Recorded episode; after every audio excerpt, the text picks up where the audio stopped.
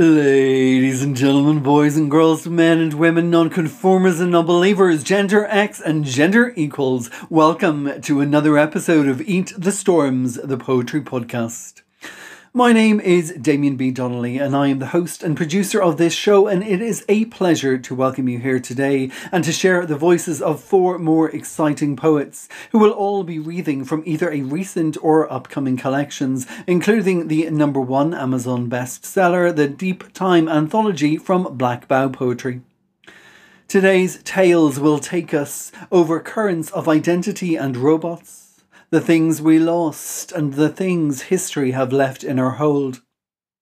Along with folklore, fracking, heartbreak, and of course, can we really talk about anything these days without a mention of the apocalypse? Today, I feel like I am the balancer of the boat as we have two guests from the West joining me from the United States and two guests to the east of me, one in Scotland and the other in England. So here I am in the middle on Ireland's east coast, swirling and crashing and feeling like the pirate cat who got the cream. Therefore, let's pull up the anchor and set sail.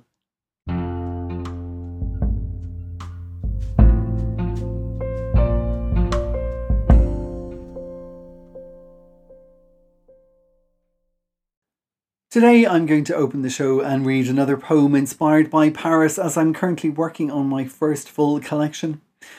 On Facebook last week, I was reminded that it was the anniversary of the first time I read poetry in Paris at the famed Au Chat Noir, the Black Cat, which was just a street away from where I lived in Ménilmontant in a building that was actually condemned by the council, something that my lovely landlord overlooked when he introduced me to the building and left me living there for a full year on the fifth and top floor until the police knocked on the door one day and told me there was a possibility the whole building was about to fall down. Ooh la la. This poem is called Temporary Things. Listen, she said. Delicious can die young. Breath is but a rush of air. A scratch doesn't always leave a scar. Eternity is a temporary thing. And I heard. Now I eat candied flowers of marbled moments made while nights devour stars, bleeding their way through time and space.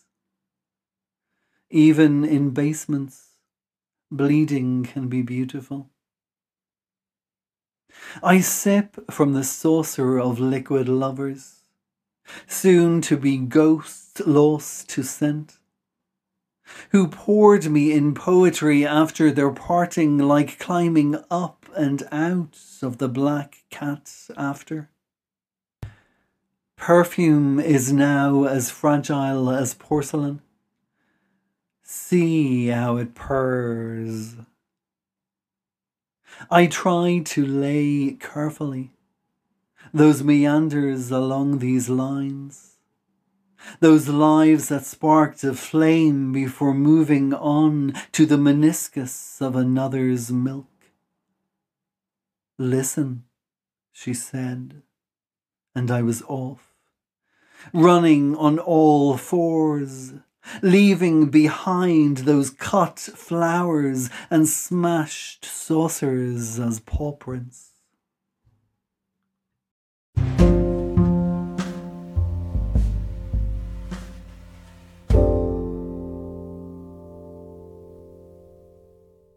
My first guest here on the show today is the author of the poetry collection Vision and Other Things We Hide From, which was recently published by Potter's Grove Press. She is a widely published American poet with poems in various publications including Anti Heroin Chic, Dissident Voice, Fevers of the Mind in parentheses, Misfit Magazine, Open Journal of Arts and Letters, Poetry, Quarterly, and many more. Her work, as you will shortly hear, focuses on self awareness as a means to social awareness.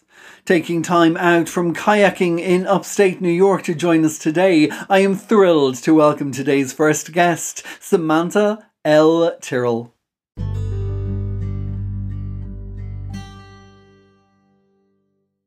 Hi everyone, I'm Samantha Terrell, And my new book, Vision and Other Things We Hide From, is available now from Potter's Grove Press or Amazon.com. I wanted to thank Damien so much for inviting me to be a part of the Eat the Storms podcast. I'm really excited for this opportunity.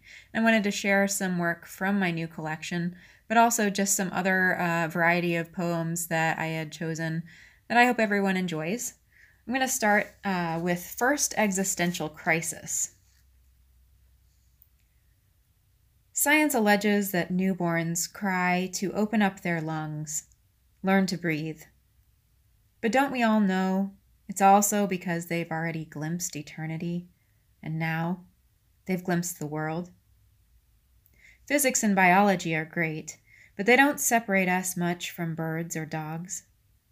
What is the scientific method without philosophy to formulate questions and hypotheses? Give me facts, proof, knowledge, and scientific classification, but give me too a spellbound sense of newborn existentialism.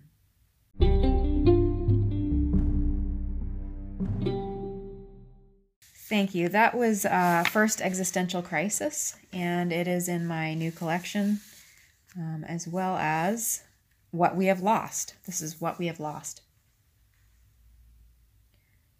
We lost the war to robots. And no, this is not some dystopian poem. With the Industrial Revolution, we may have gained productivity and capitalist wealth. We trained a f- workforce that answers to the sounds of bells and chimes, promptly, diligently, returning to factory workstations, where loaves of bread are uniformly made and car parts are efficiently manufactured. But we lost the smell of homemade bread filling kitchens and teaching children to tinker with mechanics. Now the factory jobs are gone too. The war was lost. But maybe we have won.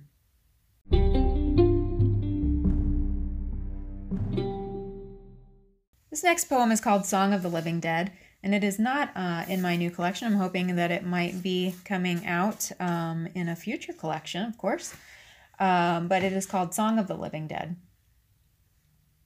The living bury ourselves in shame of pipeline trenches dug. The living are ripped jaggedly, lengthwise, symmetry undone by fracking. The salt of the living bleeds nuclear waste leaking into ocean waters. The living mourn the loss of nature's bountiful song, supplanted by the drone strikes of the dead.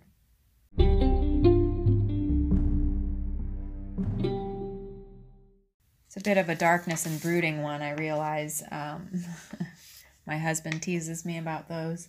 But um, I do like to keep it real, as they say, and a lot of my poetry is social justice oriented. Um, I have a background in sociology, and uh, I tend to write for self awareness as a means to social awareness. So that's kind of my cause. Speaking of self awareness, this next one is uh, a part of my collection and it is called Parched. Holding your glass full of ice is trying when the melting upsets you. And though meaning no disrespect, I can't keep my hands from warming it. In this intense heat, with no drink, your sensitivity is stifling. And I am one with the ice, transformed by undue circumstances until half the size of the original solid squares. A puddle of indifference gathers at the bottom of this pool. Then Father Time adds bitters, and the cup is filling up. Yet we so desperately still need a splash of sweet.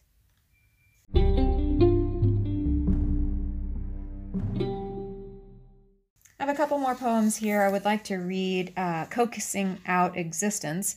Coaxing Out Existence is, I believe, up on my website. That's samanthaterrell.com. Um, so if anybody wants to take another look at it, uh, this is Coaxing Out Existence. By the sweat of your brow you will eat your bread. until you return to the ground, because out of it were you taken. For dust you are, and to dust you shall return. That's Genesis 3:19. Lately I've been wondering about the line between existing and thriving. I don't think I'm dust in the wind so much as dust behind a bookcase, waiting to be swept out. Pioneers worked hard to make dust thrive, tilling the hard packed stuff into something valuable, engaging in ironic tasks like sweeping out dirt floored sod houses, watering the earth with tears and sweat, until what they were doing was finally more than surviving. They were one with the land, embodying their surroundings. That must be thriving. I want to embody my surroundings too, turn the dust of me into worthwhile words in books on the shelf I hide behind.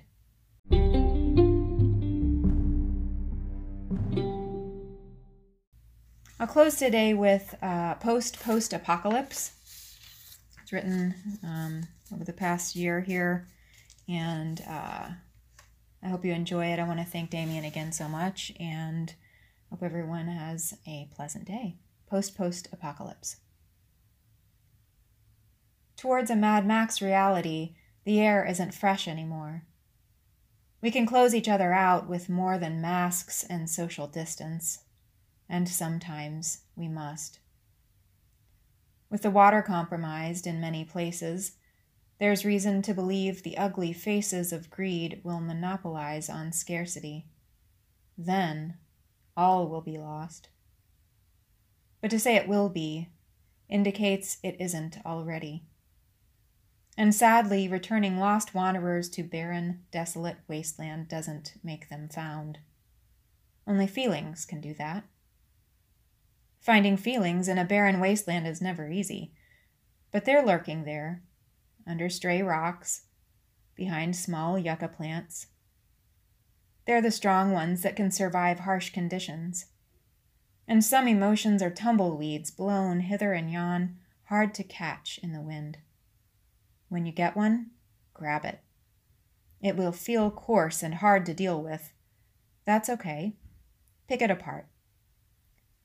Drop the rough seeds of it onto the barrenness, and somehow it will sprout anew. Blown about even more until the whole deserted place is full of nonsense. But somehow nonsense will be better than nothing at all. Once all the seedlings of yesteryear and future are bound up together, the world will start to make sense again. We'll get past this post apocalyptic wilderness of inhospitable selfishness and its insatiable appetite for power. Because when power no longer wields influence, we'll return from harsh reality to tender humanity. Thanks again.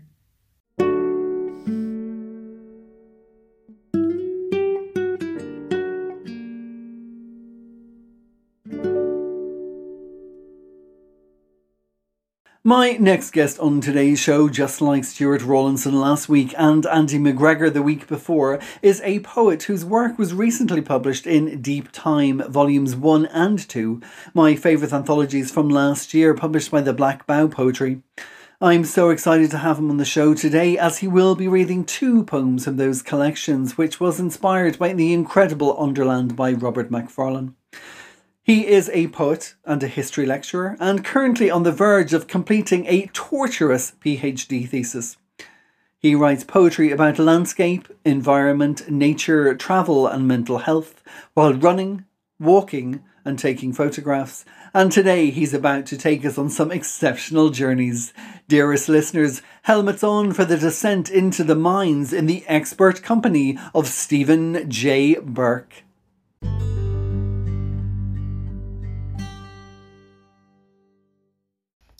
Hi, Damien. Thanks very much for inviting me to contribute to your podcast in such great company.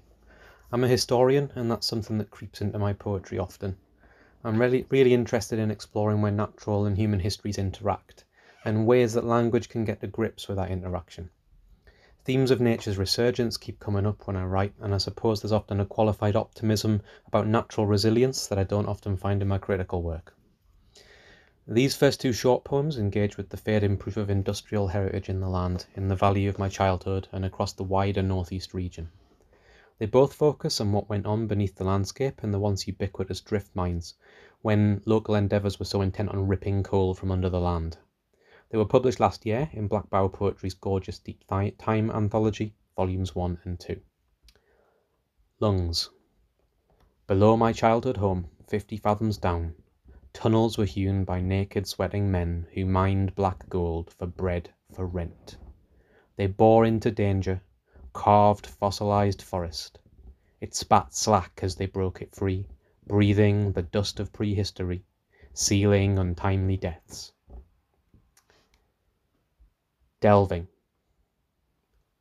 North of the Humber, Norse myth endured as real life for men both bowed and proud by their labour. Dwarves, primordial, bone and blood, delved under Permian layers to fossilized first woods. They broke stone, first with pick and axe, then powered drill, shot fire exploder, from hilltop and valley floor to deep drifts under the sea.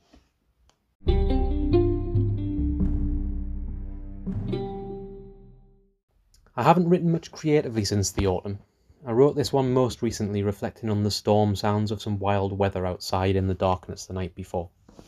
I had just completed and submitted my PhD thesis and I've been struggling to find the motivation to write much or with any great concentration and focus since then. Almost without intending to, I think I've managed to write about this ambivalent sense of an ending that submitting the work has brought to me. Emerging after tempests. Last night, Rain like gravel poured on the skylight, wind like locusts in plagues, ravened through cold might of wood and stone and earth, tore, ground, scored wounds deep in impervious skins, razed permanence to prone rack, detritus littered open space.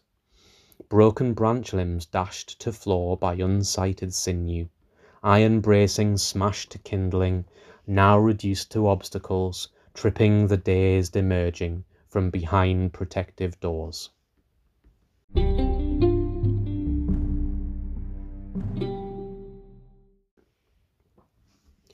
Another meeting of themes that I keep returning to is the blend of natural history, folklore, and the immediacy of new life that can be found in the woodland. I'm working on a body of poems that address this across seasons and locations. This one is set particularly close to my current home in southwest Leicestershire, and it's called Spring Woods Common. The spring continues at such a rate here that last week's tiny oak leaflets have turned into three quarter sized real oak leaves.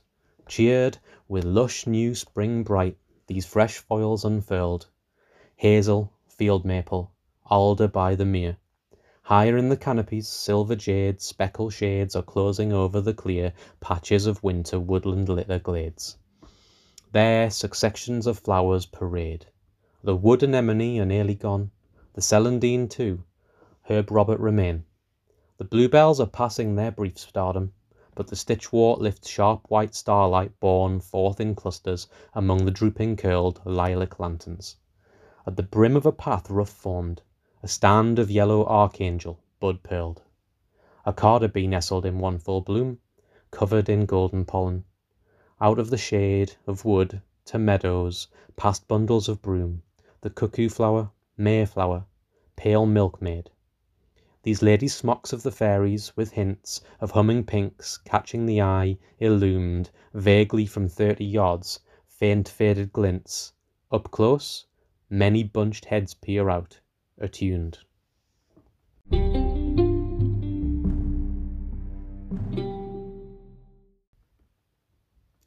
There's a fairly new online poetry magazine called The Adriatic, which has produced three beautifully designed issues so far.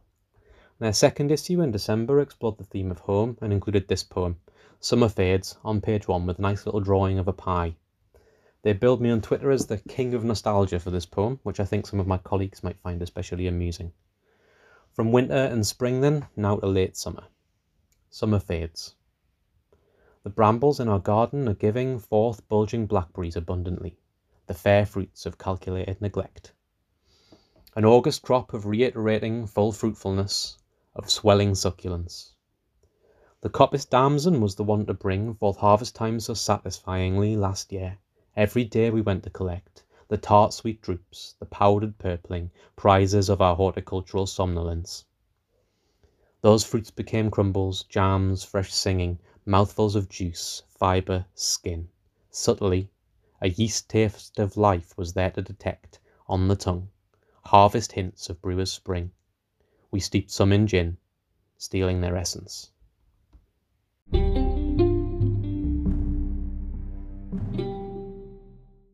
Time to squeeze a last one in then, and this is a late summer scene once again, taking an idea and a few words from Low Between Zebras by Underworld from their mammoth year long project Drift Series 1.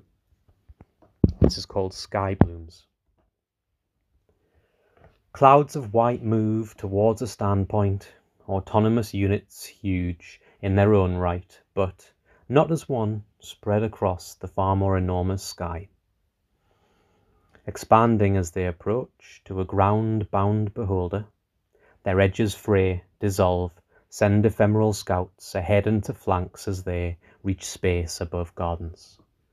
They drift with intuition, constant wanderers on airs over landscapes with no discernible friction, in motion by force of weather as weather, never remaining one shape or in a single space, shifting in their drifting over, through, out of earthbound time. I've been Stephen Burke. Thank you very much for listening to me.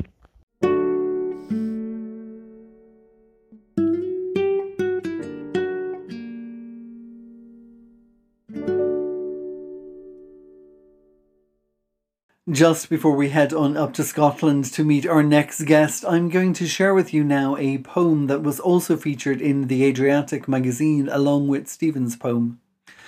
This particular poem of mine is called Other Ways to Dance, and I wrote it around this time last year when myself and my mother started doing our five kilometre limit walks to get air, to have a sense of freedom, and of course, to come home to the comforts of freshly baked bread, because then, just like now, it is all about trying to find the right ingredients to create a comfort during COVID.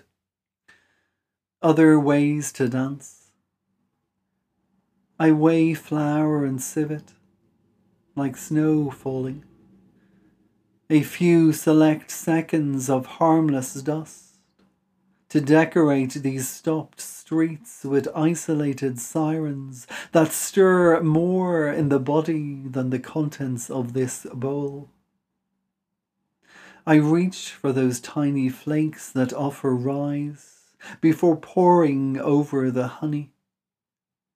A smooth sweetness to cut the bitterness of all that cannot be held in isolation.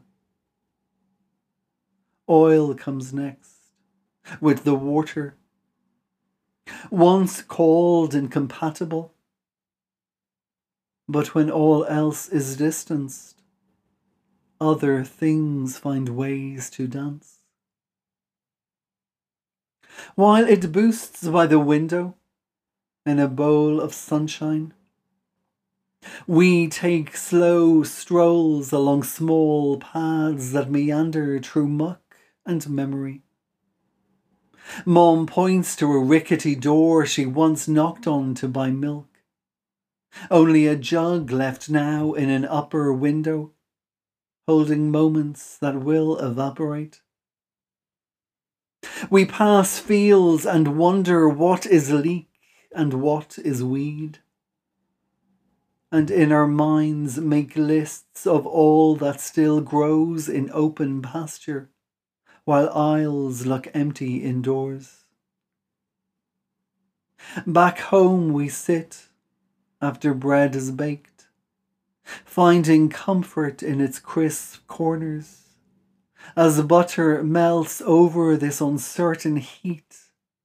And we remember yesterday when life was as simple as a slice of bread with butter running.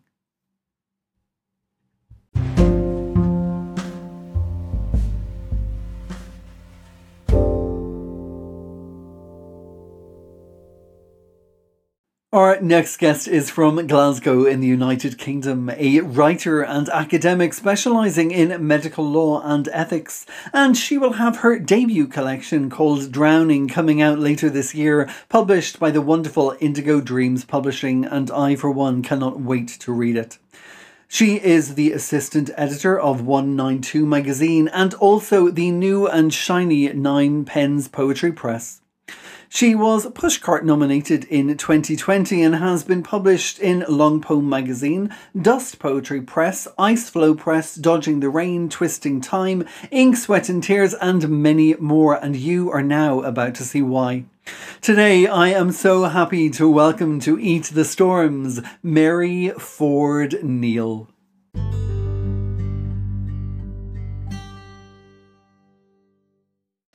Thank you so much, Damien, for the invitation to be part of Eat the Storms, which is such a wonderful forum and community for poets. So I'm thrilled and very grateful to have the opportunity to take part.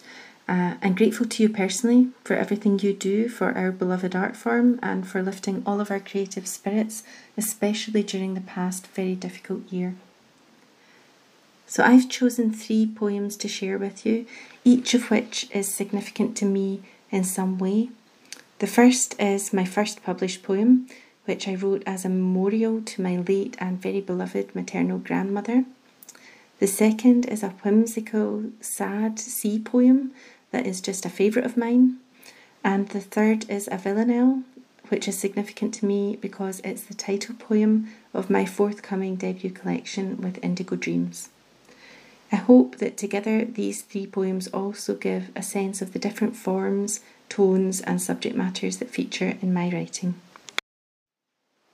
The first poem I'm going to read uh, is a poem called Jane, and this poem is special to me for a couple of reasons.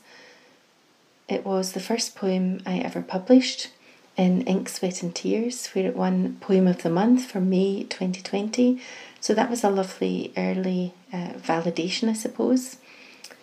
But mainly, this is important to me because it was written in memory of my late grandmother, Jane Bradford. So this is for her. Jane. Jane shapes the town to herself. Of the spire, the pond, the iron bridge, and the bandstand, she is undoubted queen. She cooks and eats. She feeds and clothes the world, folding bodies and souls into comfortable communion. She is a ladle stirring. She brings back treasures from sun hardened places, gives them up to the damp fingers of grass stained children. She is a shell hair comb. She plays cards quickly. She smells of cocoa powder or of lilac and vaporizes priests with a raised eyebrow. She is a raised eyebrow. She hardly writes at all, but when she does, the lines she makes go through to the pages underneath. She fixes herself to the spot. She pitches tents for the lost. Are you lost? She is a compass pointing. And then she moves away. She moves away in all her beauty, in all her how dare yous. She moves away in all her certainty, her life its own eloquence. She moves away in all the crimson of our still warm love for her.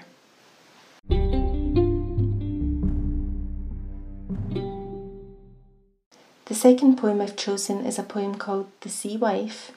Uh, this one was published in February 2021 in Janus Literary. Uh, and I've chosen this one just simply because it's one of my favourites of my own poems.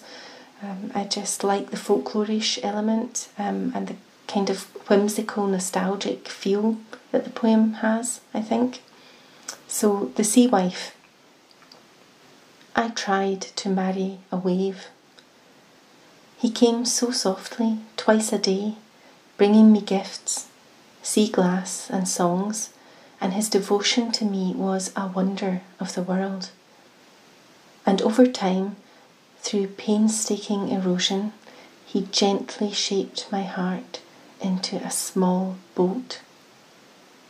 I found a ring left lying on the sand and knew he meant to marry me. But next time he came in as weak as water, towed by an emaciated moon, and somehow his devotion was lethargic and lacked the power to lift my boat and take it. I tried to put my arms around him vainly, and as he washed away, I tasted salt water. He must have wept at being made to leave me. And he whispered, and I caught it on the breeze, that I should place the ring on my own finger and take great care to keep my heart in boat form.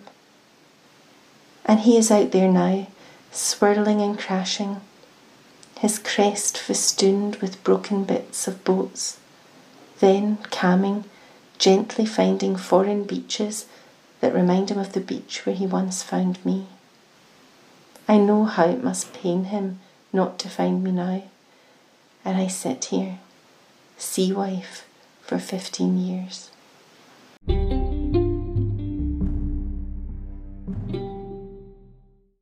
The third and final poem that I've chosen is a poem called Dawning. Um, and I've chosen this um, because it's a villanelle, um, and I really like writing villanelles, and I, I love the effect of the villanelle form. Um, but also because this is the title poem of my collection, uh, Dawning, that is coming out with Indigo Dreams Publishing later this year. Now, this poem was originally published in One Hand Clapping in December 2020. So here it is Dawning. They stir, begin to gather up their clothes. Morning leaks in where curtains fail to meet. He leaves, releasing monsters as he goes. Funny how soon as feeble daylight shows, the bold metallic night admits defeat. They stir, begin to gather up their clothes. Unwelcome sounds and smells of day impose themselves. Flashes of last night can't compete. He leaves, releasing monsters as he goes. Nothing was quite the way she had supposed it would be. She takes cover in the sheet. He stirs, begins to gather up his clothes. A quick kiss, and her recognition grows. She should regard the matter as complete. He leaves, releasing monsters as he goes. As of this moment, the sum of what she knows is the soft click of the door as he retreats. She stirs, begins to gather up her clothes. He leaves, releasing monsters as he goes.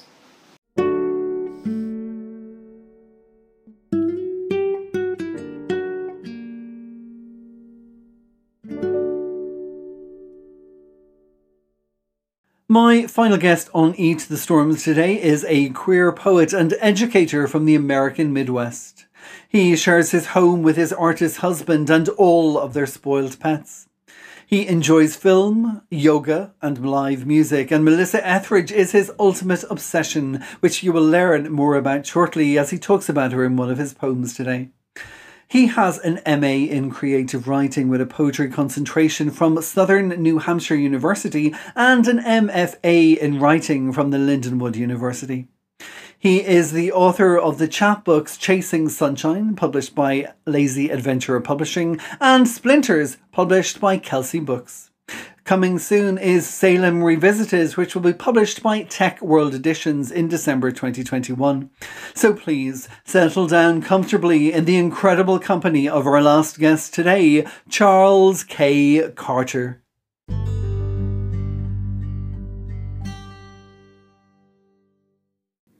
Thank you to Damien for inviting me to partake in the Eat the Storms podcast series. My name is Charles K. Carter. I'm a queer poet and educator from the American Midwest. You can find me on Twitter, Instagram, and Facebook at CKC Poetry. I've had a handful of literary magazine publications and two recent chapbook releases. My first chapbook, entitled Chasing Sunshine, focuses on coming of age gay in the American Midwest. This first book was published by Lazy Adventure Publishing. The second chapbook, Splinters, was published by Kelsay Books, and it examines humankind through the lens of the natural world, holding a mirror to the similarities and drawing a line in the sand with the differences. Today I'm going to read three poems for you that center around varying forms of heartbreak. The first one is actually a brand new one. It is called The Pigeon and the Owl.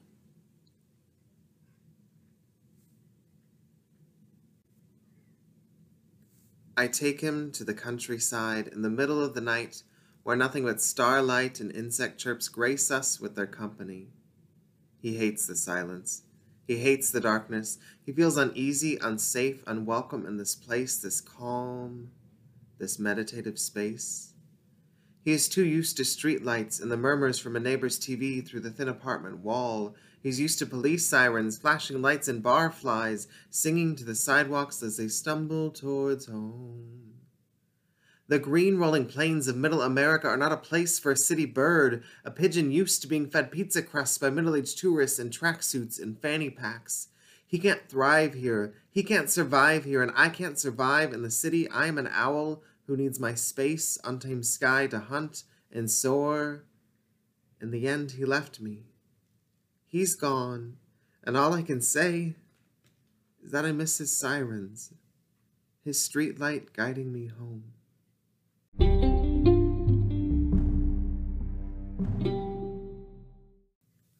The second poem I'm going to read today is entitled Chasing Sunshine, which is the title piece for my first chapbook by Lazy Adventure Publishing. It was originally published by Anti Heroin Chic. This poem examines love and our digital age. I spend the day avoiding reflective surfaces. I was conditioned to not find love in a mirror, but to seek it out from others. I spend the better part of the day obsessing over this guy I met online, smiling at his picture saved already to my camera roll. I spend the day daydreaming of falling into his eyes, falling into their universe, swimming in the stars, dreaming of his fingers wrapped around me. I spend the next morning spent from a night of lovemaking, spent from this little spoon scooping out all that was left sweet in me. Let's get coffee, he said. I spend the meal picking at fried hash browns, sipping on no pulp oranges, noticing that he adds three sugars and one cream to his coffee, while I need no added sugar, staring at his laugh lines and crooked teeth. I want to spend the rest of the day with him, but I feel him calling it quits. He stops talking with words. Instead, he communicates with nods and grunts and sideways glances at his phone. I want to spend the day with him to make the sunshine last forever with him, but I see that app open on his phone, that app where I met him online. He's searching for something more. I add sugar to my coffee.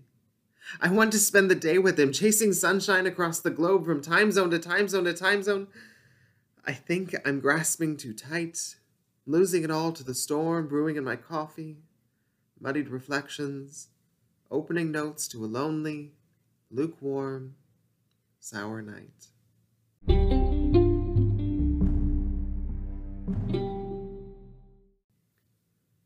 The last poem I'm going to read today is called Time. As an educator, we wear many hats and have a lot of pressure on us coming from all these different angles, and we are often encouraged to give everyone our all, all of the time, and that wears heavy on a person. And I know many folks in many fields of work experience similar stress. In the past year or so, there's been this push towards the idea of self care, which is wonderful, but sometimes it's easier said than done. Sometimes our own emotional turmoil can inhibit us from taking care of ourselves. And that's the concept behind this piece how loss distracts the speaker from being able to find peace. This poem is also featured in my first chapbook, Chasing Sunshine. This is Time.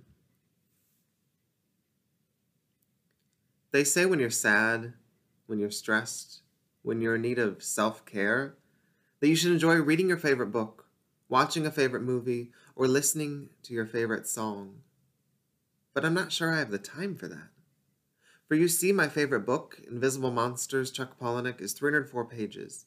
The average person reads one page per minute, so rereading my favorite book would take me five hours and four minutes. That's 304 minutes in total, 18,240 seconds. I'm not sure I have the time for that. My favorite movie, Eternal Sunshine of the Spotless Mind, is only 1 hour and 48 minutes. That's 108 minutes, 6,480 seconds. I'm not sure I have the time for that. Let's pretend that this need for self care is so great that I can muster up time for an episode of my favorite TV show. Will and Grace. I could watch my favorite episode, the one that got me through parental rejection and suicidal thoughts, through gay nightclub shootings and gay panic hate crimes ignored. I've got the entire series on DVD. No need for commercials. It's only 21 minutes and 46 seconds. That's 1,306 seconds total. I'm not sure I have the time for that. What about my favorite song, you ask? I'm fond of Melissa Etheridge. My favorite song, Like the Way I Do. When she plays this live, it's like going to church for me. It's like going to church for me because I wasn't allowed in church anymore. Naturally, the live recording is better than the studio version. Melissa's better that way. The 2015 professional live recording is 15 minutes and 32 seconds, 932 seconds in total. I'm not sure I have the time for that. What about the studio version? 5 minutes and 25 seconds? 325 seconds? I'm not sure I have the time for that. What I would rather do with my time is stare at my favorite picture of him on the mantle, the one where his smile is his whole face, eyes and all, and my eyes are nervously shifting to the dark spirit who I sensed was there lurking, ready to call him home ahead of his time, ahead of our time. I would rather spend my time with this ghost of him, bridging the time we should have had together. It may not be self care, but I care, and it is my time. It's my time. Thank you. If you like what you heard today or would like to learn more about my work, please follow me on social media at CKC Poetry or visit my website, www.ckcpoetry.com. I do have a third chapbook coming out later on this year and a full length collection of poetry slated for a fall 2022 release date. Thank you for listening. Thank you for your support. Thank you for your time. Much love and peace.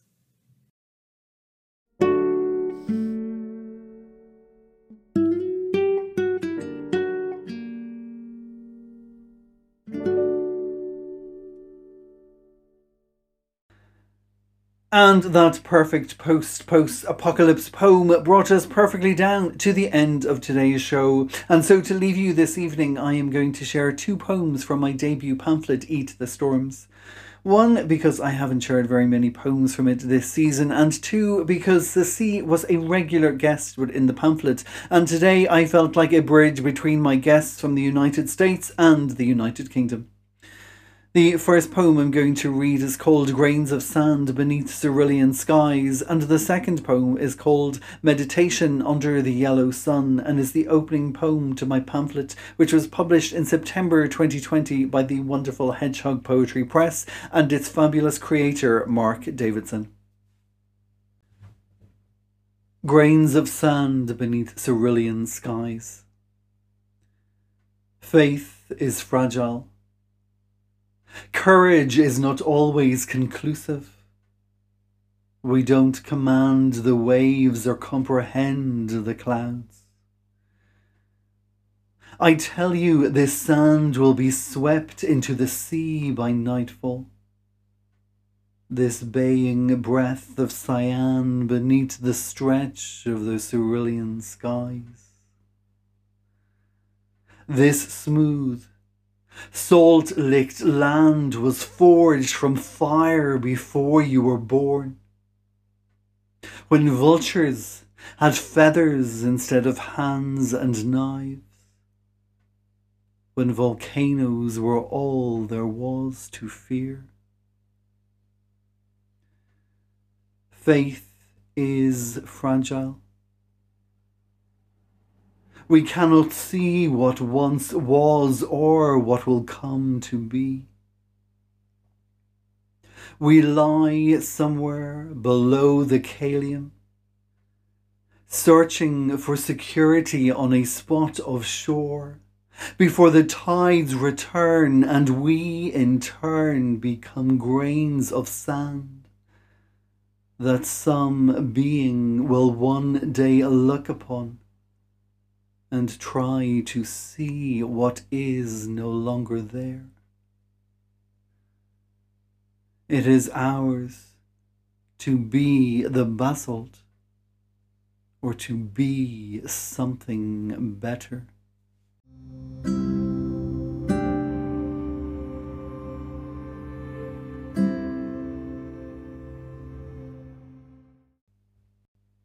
So, this last poem now is called Meditation Under the Yellow Sun, and it is, as I said, the opening poem to the collection. A collection that I suppose looked at ways of trying to capture beautiful moments, to hold them later when the road was tougher, to be able to hold silence, stillness, when all around you there seemed to be chaos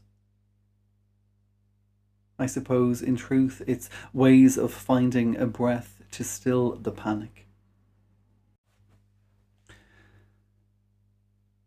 I wanted to draw the sound of the moon on a sun drenched beach. Stripped down to white sand, white wave, white skin starved for affection. I wanted to draw the sound of that moon as the chaos of the current crashed upon the crowds, clawing at each other. Below a spot of sunlight that burnt them quicker than they could contemplate contentment, while I sketched the white light of night circling the circumference of day. I wanted to put onto paper the possibility of holding stillness while all else moved, of leaning in to the moonlight melody while the daylight drowned out thought. Of being able to hold silence in a song. I wanted to draw the sound of the moon as the yellow sun stripped the sea from the sand.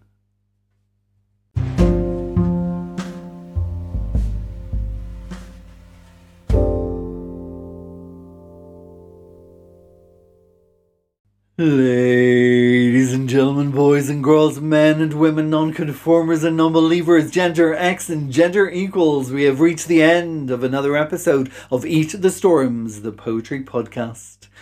I have been your host, Damien B. Donnelly, and my guests on today's show have been Samantha L. Terrell, Stephen J. Burke, Mary Ford Neal, and Charles K. Carter. If you are looking for more information on these guests, on how to follow them, on how to find their books, their Twitter handles, their Instagram feeds, please head over to www.eatthestorms.com. Check out the podcast section where you will find a detailed list of every episode and every artist who has been on the show. This was episode 9 of season 2. If you are a poet and want to come and join the podcast, then you are very welcome to drop me an email at eatthestorms at yahoo.com. Okay, we will be back again with you next weekend with more guests on your preferred podcast platform, whether that is Spotify, Anchor, Apple, Google, Breaker, Pocketcast, Overcast, Podbean, Player FM. The choice is yours. The only thing we ask you to do is to tune in and give us a like and a follow if you can. Okay, that's all from me. So take care, be safe, be well, and as always, stay bloody poetic.